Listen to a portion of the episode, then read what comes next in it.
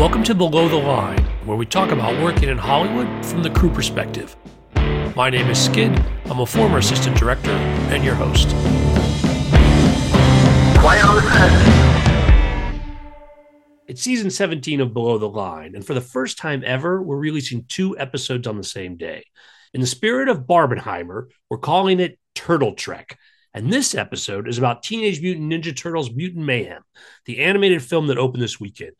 You can listen to these first two releases in whatever order you want, but if you want to learn more about how they brought these heroes on a half shell to life, stay with us here. Two guests today. First, head of cinematography and longtime friend of the show, Kent Seki. Kent, great to see you again. Hey, it's great to be here, Skid.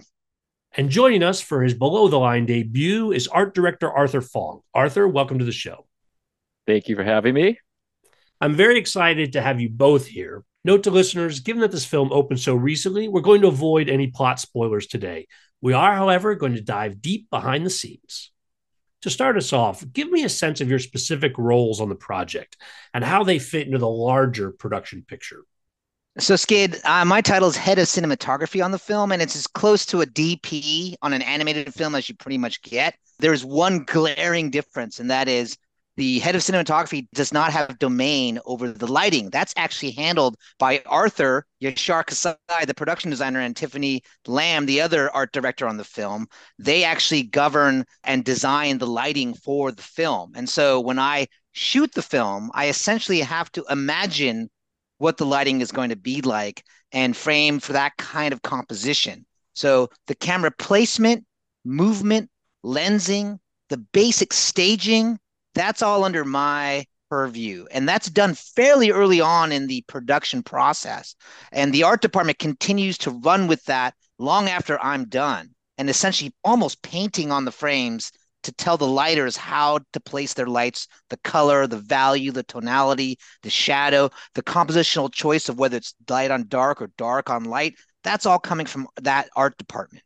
Also, in a live action context, we do what's called pre visualization or previs, and that is early exploration of sequences and shooting styles even during the the storyboarding process this happens and as we get into more crunchy situations big action sequences oftentimes are redone or reimagined because it's easier than drawing sto- hand drawn storyboards to do 3d action in a computer than it would be to draw each panel that they need to communicate those concepts Okay, well, that gives us some good context, Kent. Now, Arthur, talk more about where you fit into that and what your responsibilities are.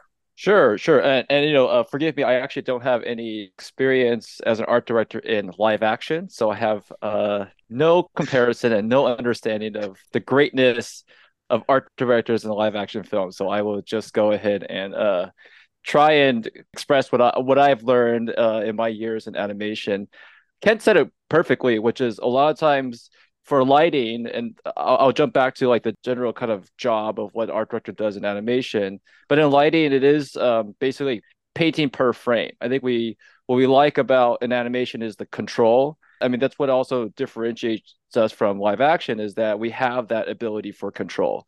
And essentially, at the end of the day, we're all artists here, and like we want to be able to like frame by frame control like the shadows, control where the light falls on characters in the background, kind of knock back backgrounds in the distance, bring your focus to where we want the eye to see. Um, speaking with like a, what Previs and Kent does, uh, helping us also figure out time of day so that like oh we know or at least Kent knows okay this time of day it's supposed to be afternoon and then while in the art department we're coming up with concepts for like okay what does an afternoon light feel like in like the New York City or a certain part of the neighborhoods things like that so I felt like that kind of collaboration was was really really important uh, and for me, I think the art director is basically like the right hand man to the production designer. CG animation grow up to like two, three hundred artists working on the show. And at some point, the production designer is so busy with meetings trying to, you know, kind of do reviews with supervisors of all different departments that if there's like any kind of meetings and like management that he needs the art director to kind of execute and help with, we're kind of there to also help with that and along with like the vision so the production designer might have an idea for an environment or like a certain look and feel of a, a sequence and he might just be able to pull together some references photo references or artwork and then we will help execute that, or also again delegate that to the art department to execute. So in the big picture, I, I feel like the art director again is more of a, a collaborative kind of asset with the production designer and director to just kind of manage and herd the team because especially on the show Ninja Turtles Mutant Mayhem where the show style is so prominent and so different that we have to herd in a way herd all 300 you know employees and artists and creators to match that style. And it's not just something that is proprietary out of like something you could just buy online. It's like all those little details it really just takes a, a, a huge team and like a very sharp eye to kind of guide everyone kind of back to the director and the production designer's vision well, we want to spend more time on that story style, whether or not you've seen the film. I have seen the film and I think it's fantastic. That's not a spoiler. But if you've even seen a preview, this film is delivering what I think is a unique look, even in this space with other films trying new things. I want to hear more about what makes this film unique. To me, I think it really is just the and show style is such a general idea of like because it, it's every component, right? I think like the modeling department did something great. Kent's team and cinematography did something incredible and unique. But I, I would say we we embraced imperfection in our movie in a world where everyone's striving for perfection, and in an industry where CG animation it's hard to allow that because if you were to open up a sphere in Maya, it's it's a perfect sphere. And we as the artists on Ninja Turtles went in and just broke that sphere, almost like smashing it with our uh playing it almost with like clay, like yeah. handmade. Everything just feels like handmade. The perspective is broken. And that's something really hard to in a way almost unlearn. Right. All of us now and and our years of like perfectionism and like our years of education at art school or in in animation and working in film, you know, we strive for perfection. And now to unlearn all that but in a way like to bring back i would say like the purity of creation where we weren't influenced by i don't know perfect techniques or any of that and that was very difficult i think a very a very challenging uh i mean just a challenge in general was it was very very fun you know you hear the the comparison to spider-verse and i think what we're seeing is not necessarily similar to spider-verse but the effect of spider-verse on the industry so Spider Verse came in and said, We're not going to do the physics based lighting, look, and feel. We're going to break all the rules and we're going to take our inspiration from the printed image of a comic book. And it really, it's sort of that spun up this whole different look to that film. And it was, it was hailed and, and successful. Like other films have tried doing similar things, but been as less financially successful or maybe less creatively successful as Spider Verse. But that allowed other shows to go wild with the style. And by the way, that's actually not cheaper. It's not easier to like unlearn a way of doing things, or most studios have built an entire pipeline around a physics based approach to all departments. And so now you're essentially blowing that up and saying, well, we're going to do something different. And our inspiration came specifically from high school teenage art.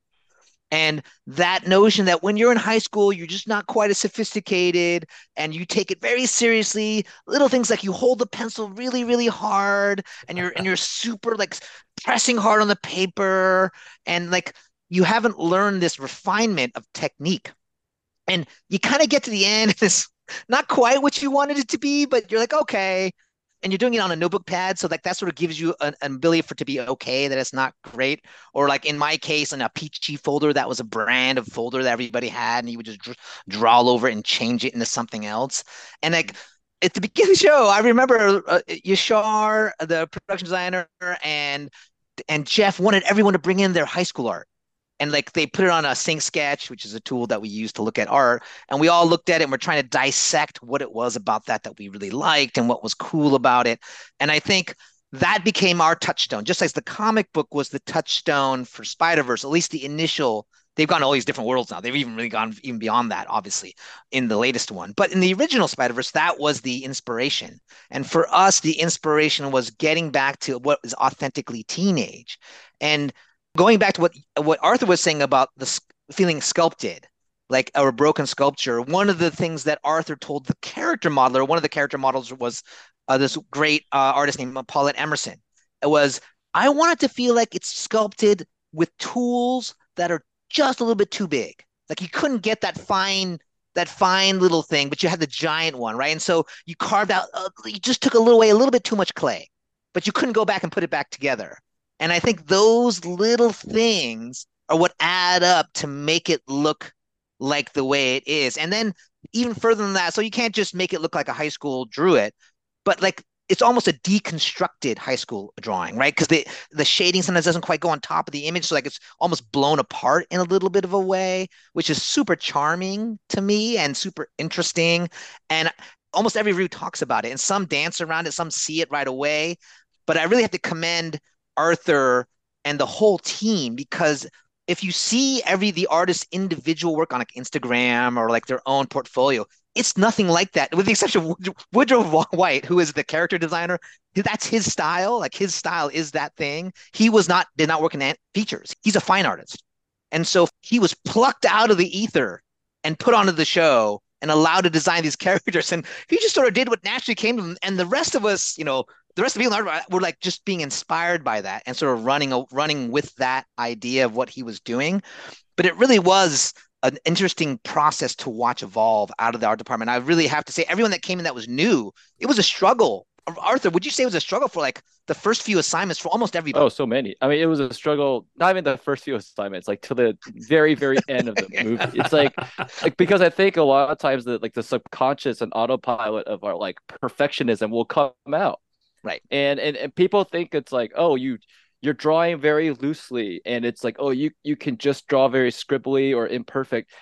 It's so intentional. It's actually not it's not easy to draw because our hand just wants to draw a perfect square. Our hand just wants to draw like you know we just when we look at an image we know exactly where the horizon line is. We know exactly where like vanishing points are. But you're like okay today the vanishing point does not exist.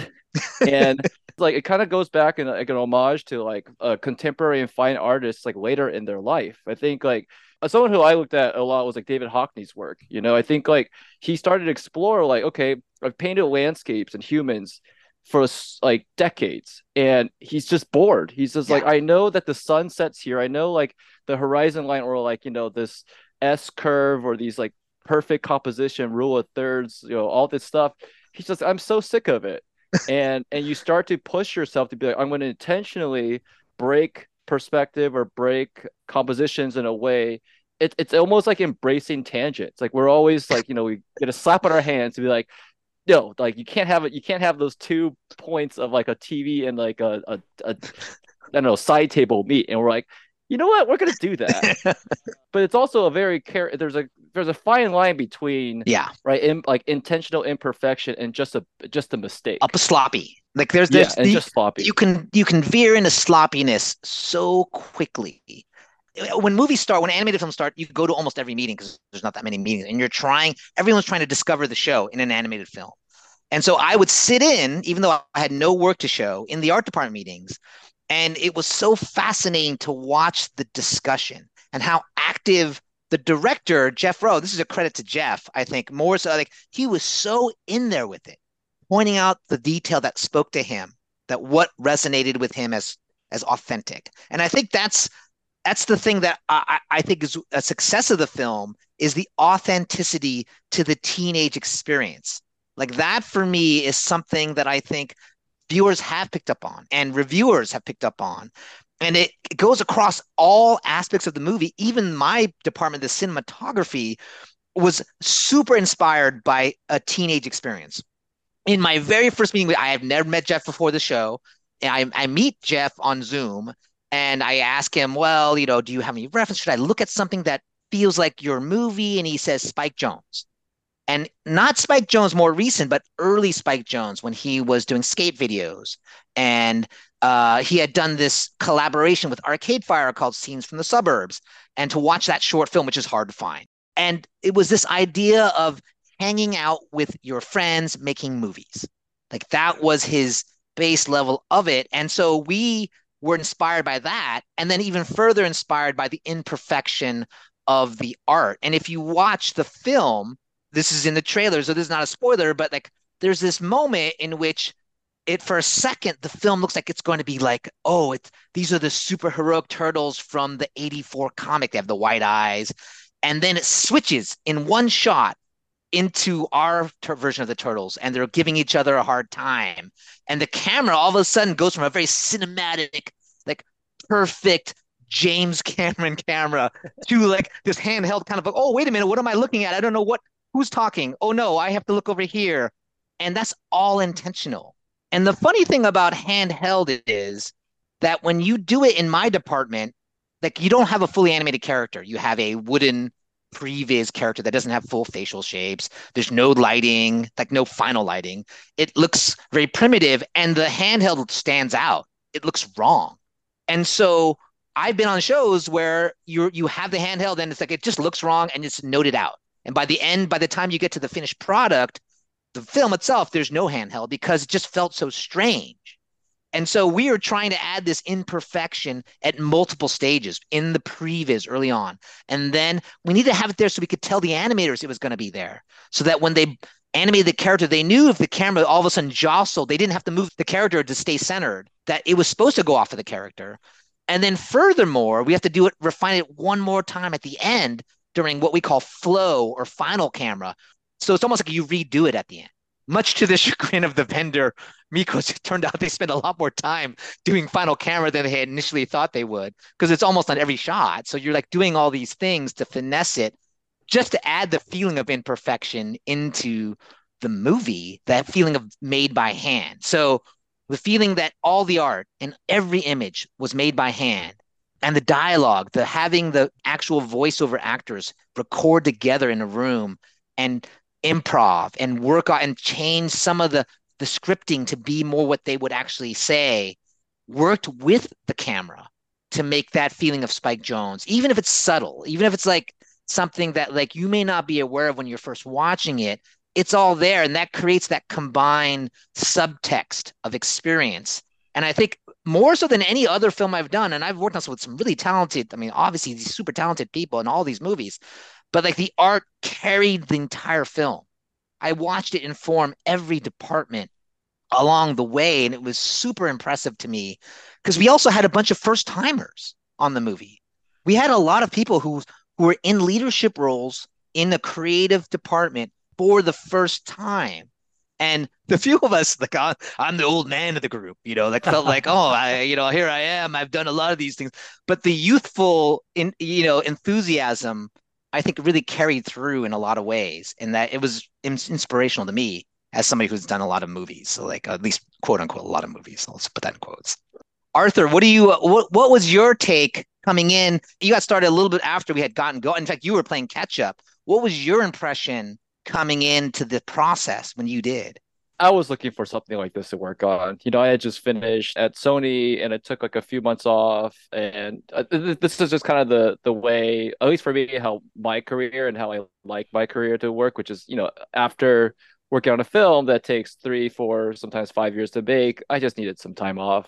So around the time I was looking for work, the previous art director had uh, I think I had to step away. And I was originally just coming in to be a character painter because a lot of my background and, and skill come from just like like almost helping we'll get like a 3d model but i need to kind of help do a concept of like okay what show style will look a picture like what our character painted might look like on screen so it's like be going in zooming into like 800% and like painting like designing the pixel highlight in the eye of a character but when i saw that like oh they were really trying they're really bold and trying to push for something unique and imperfect. And again, I, I keep going back to the same feeling, which is just like I've been working on animated movies that strive for perfection for so long.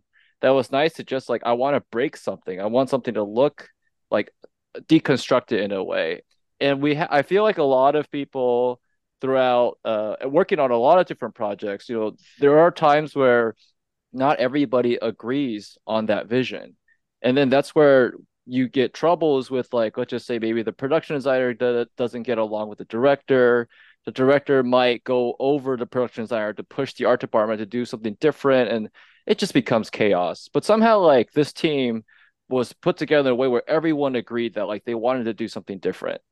Seeing that, I think was like was really really exciting, and I knew that okay, this is a time where like I don't need to hold back. If I wanted like a squiggly line for uh for treads on a tire, I'm gonna get squiggly lines. Like I don't need to go and design like perfect. The the, the, the groove. We do some research on some Michelin yeah. or R55s, and you're like, this is yeah. the tire that's gonna go on this. No, none of that, and it's it's so great because it really does go back to like the pure essence of like what is that object, and it's it was really exciting, and also like we're we're also so lucky that at that time, you know, Spider Verse came out, and a lot of other movies doing very unique show styles that are pushing away from your standard CG look. So DreamWorks had done Bad Guys that just come out. Puss in Boots, yeah, yeah, Puss, Puss in Boots. Boots was coming out. So we were actually able to look at those trailers, and I mean, some of the movies I did go see in, in theaters, and just see, okay, like I can see when you pause the frame like or pause the like a YouTube the trailer or something, you can see the the differences and like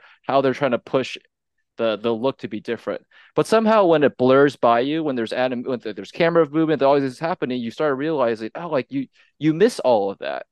And so it it gave us more leverage and also more room to be like, well, let's just keep pushing it for bolder lines. Because yeah. there was a time where I think for turtles and even uh, on on our show that like environments and stuff where still i think they're very hesitant with the line work. Like it was very nice like it's almost like thinking of it as um everybody was drawing with a um like a lead pencil or like a mechanical pencil you know so it was very thin like 0.5 millimeter or something. And then i came in with like okay well if we watch just like we had a look at picture test done by micro so you're looking at it, you're like okay well if you pause the frame you can see all the beautiful like you know show style kind of techniques they're using. But when you play it you see nothing. It just blurs. Blur, by. It blurs by really fast. Oh yeah. yeah, yeah. So then I was like, okay, well, here's our chance to just like we have to make sure it is seen and felt. Like that, I think the big the yeah. the big uh the takeaway from this is the feeling of it. Even when there's all this movement, because we know it's an animated film, it's gonna move. There's gonna be action sequences where you can't see anything, and so I was like, all right, let's just go for bigger strokes. Like imagine now, like throw away your mechanical pencil, pick up a sharpie, pick up a sharpie, and start just making lines that go beyond again breaking the silhouettes and stuff. And this is where like it, it, it does feel a little dangerous sometimes. Where a lot of times when we're when we're reviewing artwork or we're reviewing like a um, a scene from the film, we're not seeing it play. We're just seeing a screenshot of it. And sometimes it just looks like abstract art, and you're like, well, is any you can't read anything. Like you can't read any of the characters and the environment. Everything is wrong. But we almost just have to trust the process. Trust the process that like, okay, we believe this is gonna work. And like let's just approve it. Let's just get like close our eyes and like approve this. Squint thing. it, squint a little yes. bit, and it's gonna it's gonna work great. Actually, it's, it's so work, funny. Your your story is very similar to like the moment with Jeff and the handheld. There was a moment where like we were early in the movie we were trying to get some sequences through. And of course there's this sort of push to like let's get this going let's get it done. We have to send one sequence to Mikros the vendor to get this going. And the handheld had gotten a little bit actually a lot of bit reduced. And i grabbed a bunch of reference from live action movies and some things that you wouldn't normally think of like we actually grabbed reference from silver linings playbook. There's a great scene with Bradley Cooper and Jennifer Lawrence in a diner, and they're having a conversation in a diner, and it's all handheld and the camera's moving a lot. It's like all over the super active. And I grabbed all those references just so like, hey, and then the sequence we were working on, we looked at both. And that's when Jeff was like, oh, we got to put it back in. And this and he literally used the phrase, I, meaning him, have to take a leap of faith. And that was a big moment for me because it allowed me to be like, okay, great, I'm going to push hard for this. And I can't tell you, as someone who works on every, all the people that listen to your podcast, they work on movies, and you're looking for permission almost always to go harder, right? That is something that you, as a creative person, want. And that came all the way from Seth Rogen. Like Seth Rogen and Jeff were so sim- simpatico in this belief that the best idea wins. It doesn't matter when it happens, that you have to go with the best idea. And this sequence on the rooftop when they're throwing this watermelon around and cutting it with the sword, we redid completely from a cinematography perspective because it wasn't right. And they and then they re-recorded the kids together. And it all happened at once. where the camera, the performance, and we said, oh, wait a minute, we should pan off, or we should we should not know where who was going to talk. So we should use that motivate the camera move to like this other the adjusts. And all of that happened at once.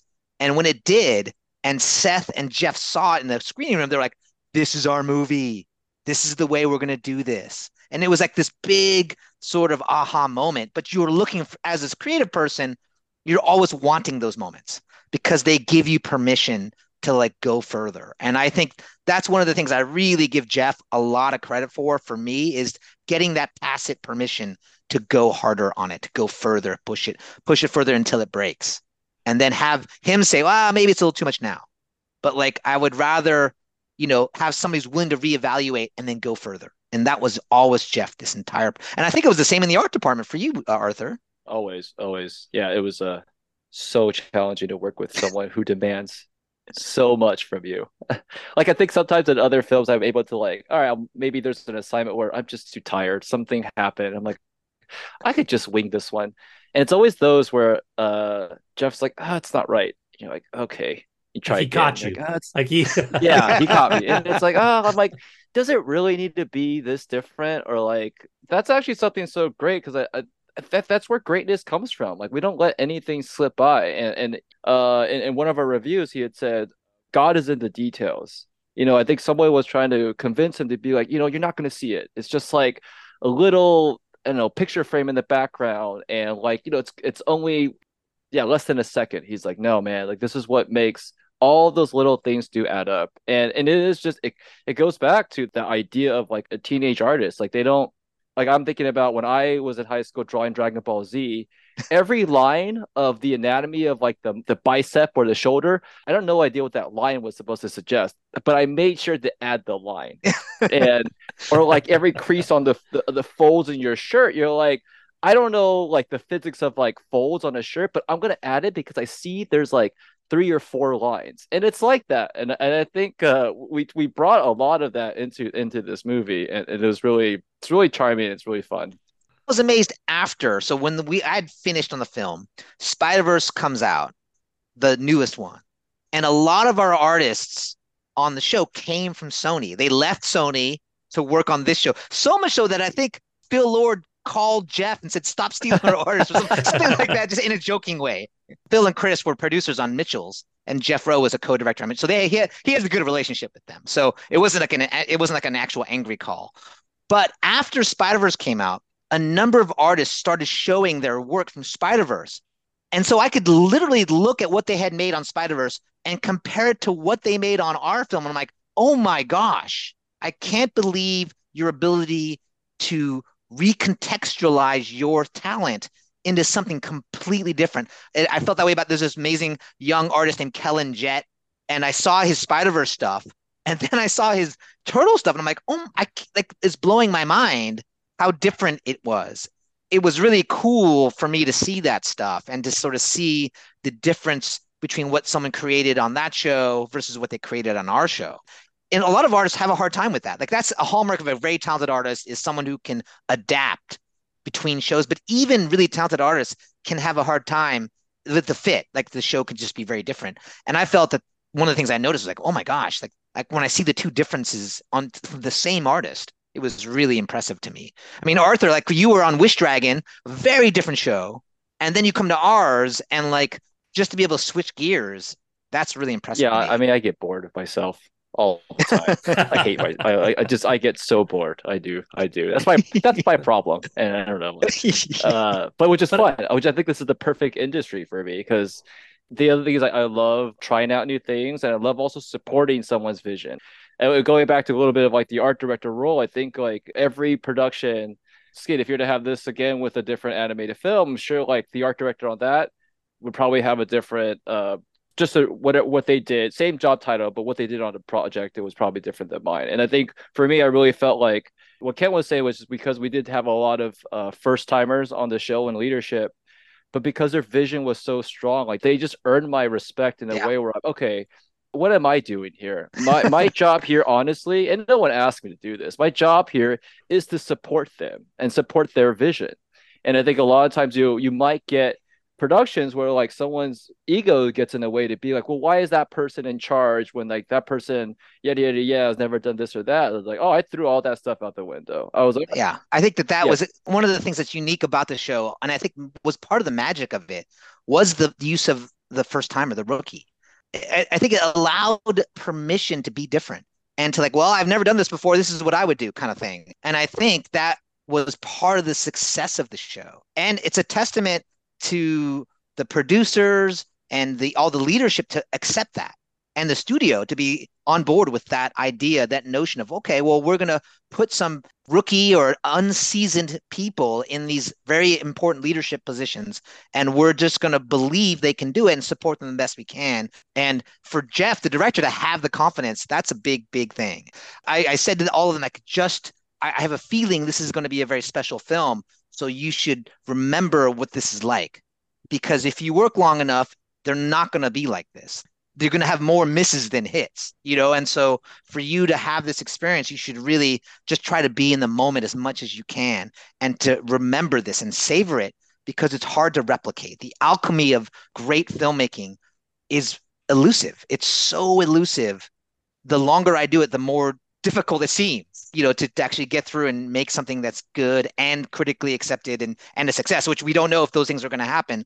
But we certainly have done something creatively successful, in my opinion, from a visual storytelling standpoint. It's really, it was really gratifying to be on.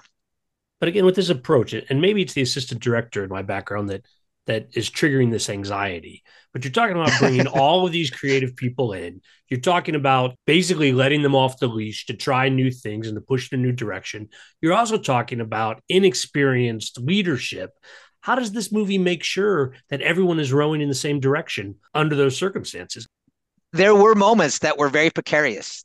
And I think it put a lot of pressure on the more experienced people to step up and to help guide that. And I saw firsthand what Arthur was doing from where I sat. And I was so impressed with him being able to be a voice of reason, but not a nag. There's a difference, right? You have to be able to to help guide, but yet people are empowered, right? And so you're giving a lot of bad news. There's a lot of times you're giving news that's like, well, it isn't quite right. We haven't quite got it yet. You need to do it again. You know, if you're a veteran and experienced person, you, you've taken it on the chin enough times to know it's not a big deal.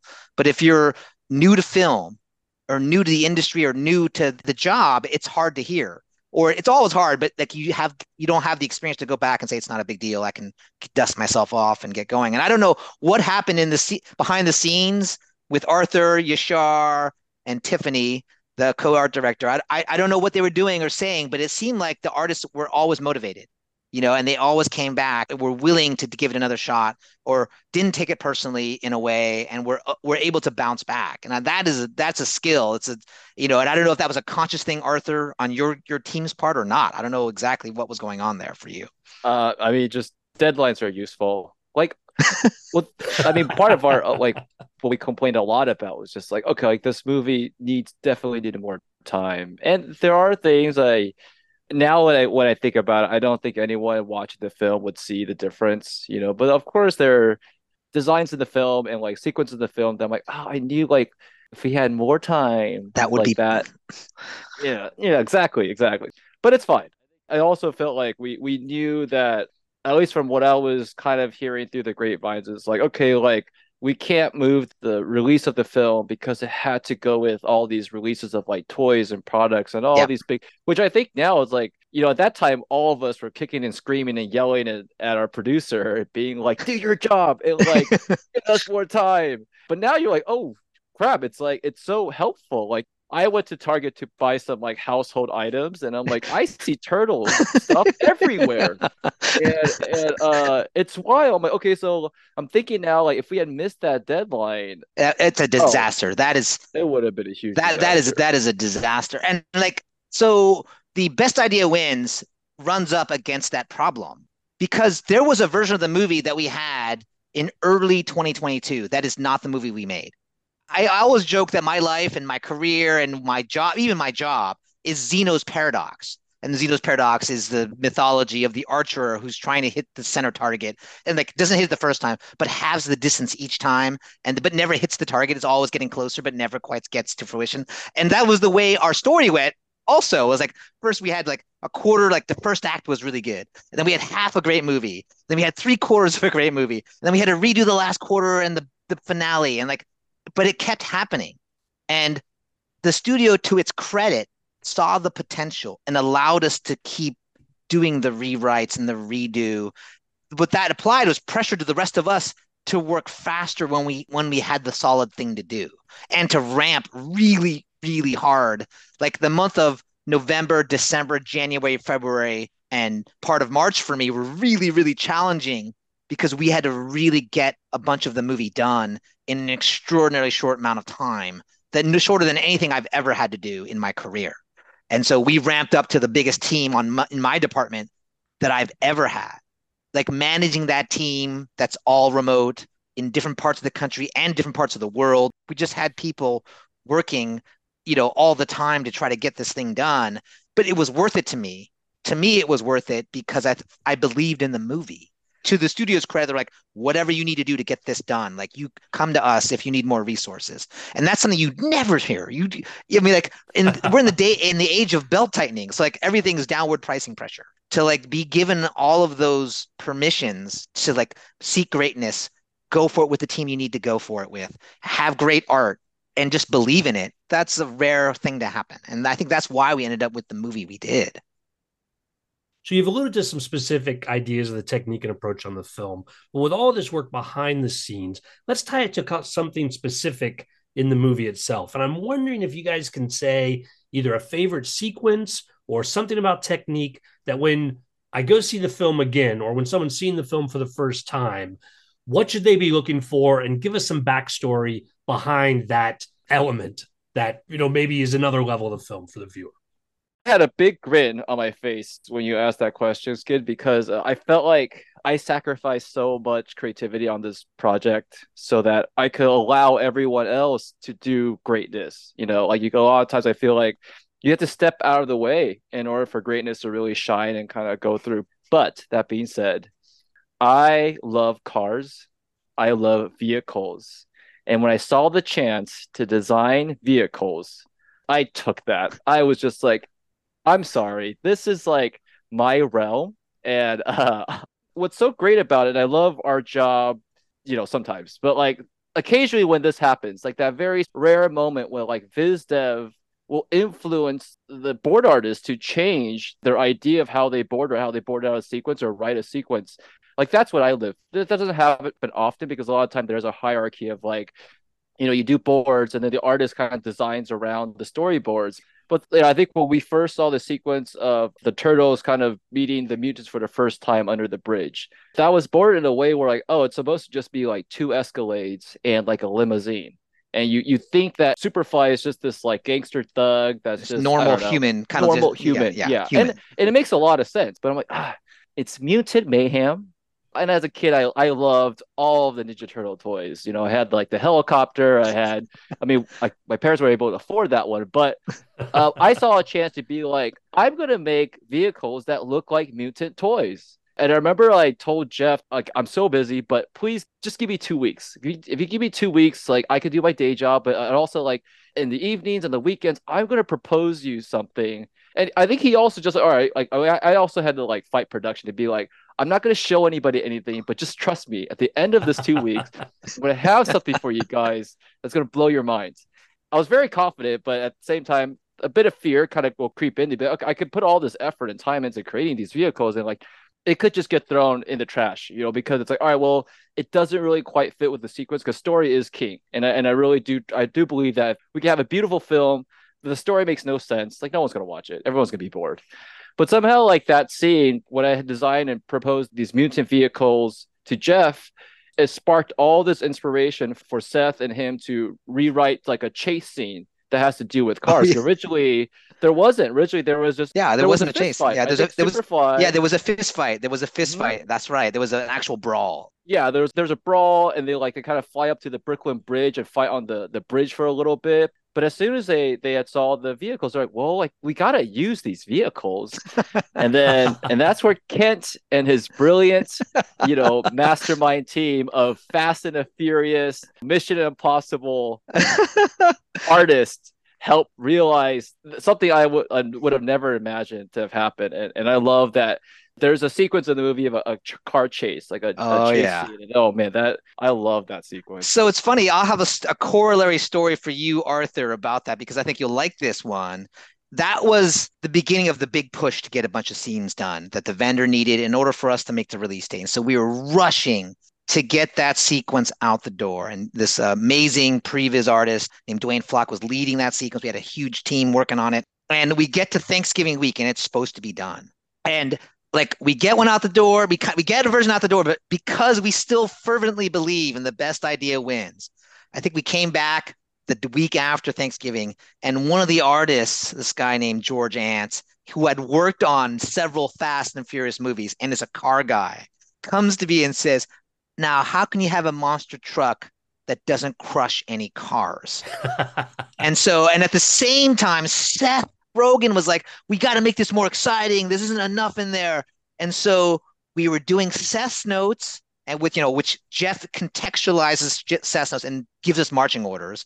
And then I told George, like, all right, George, this is your big chance. I've got a day and a half. You got to give me a shot that, you know, highlights this aspect of it. And we're going to try and sell this back to the director. They didn't ask for it, but we're going to do it and he comes up with this amazing shot where the truck gets forced over into a bunch of line of parked cars and for a second you don't you think it's gone and then it jumps over all the cars and crushes on them and then comes over and you know bashes into the turtles and that is all because of george uh, arthur that that shot exists that highlights the truck you designed so so that's two departments working together to try and make something more than what was originally conceived. And i think that's a great microcosm of why you know of departments plussing each other to make something better. I think that is that was done throughout the film. For me personally is a sequence that actually isn't a big sequence in there that i because as a supervisor you don't as i'm same as arthur. Normally you're not getting to like you can come in and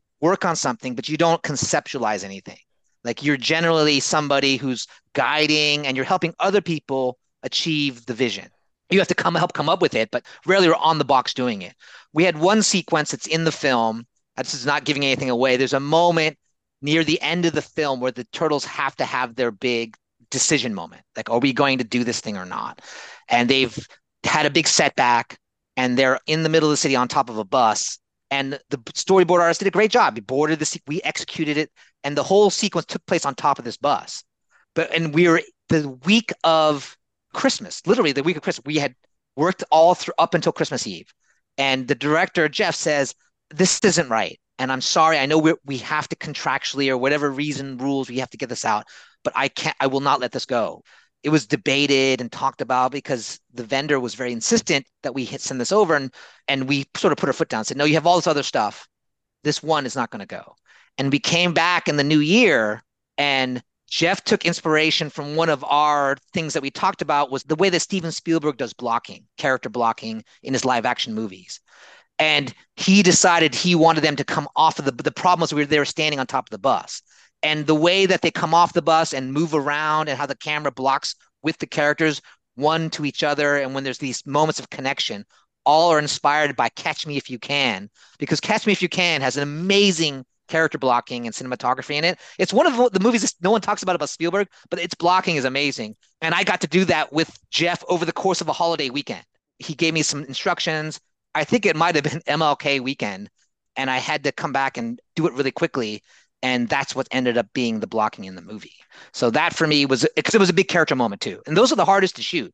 Character moments are really hard to shoot in a compelling manner where like you feel like you're supporting the actual dramatic storytelling and the acting in a way that isn't boring that isn't all singles and two shots and wides you know the standard coverage and that was for me personally a sequence that i think is means something to me Well, gentlemen, we could probably go every sequence of this movie and break it down. Encourage folks to go see it and then see it again. I think you'll notice more on the second time through. It's a great film. Really enjoyed talking about this.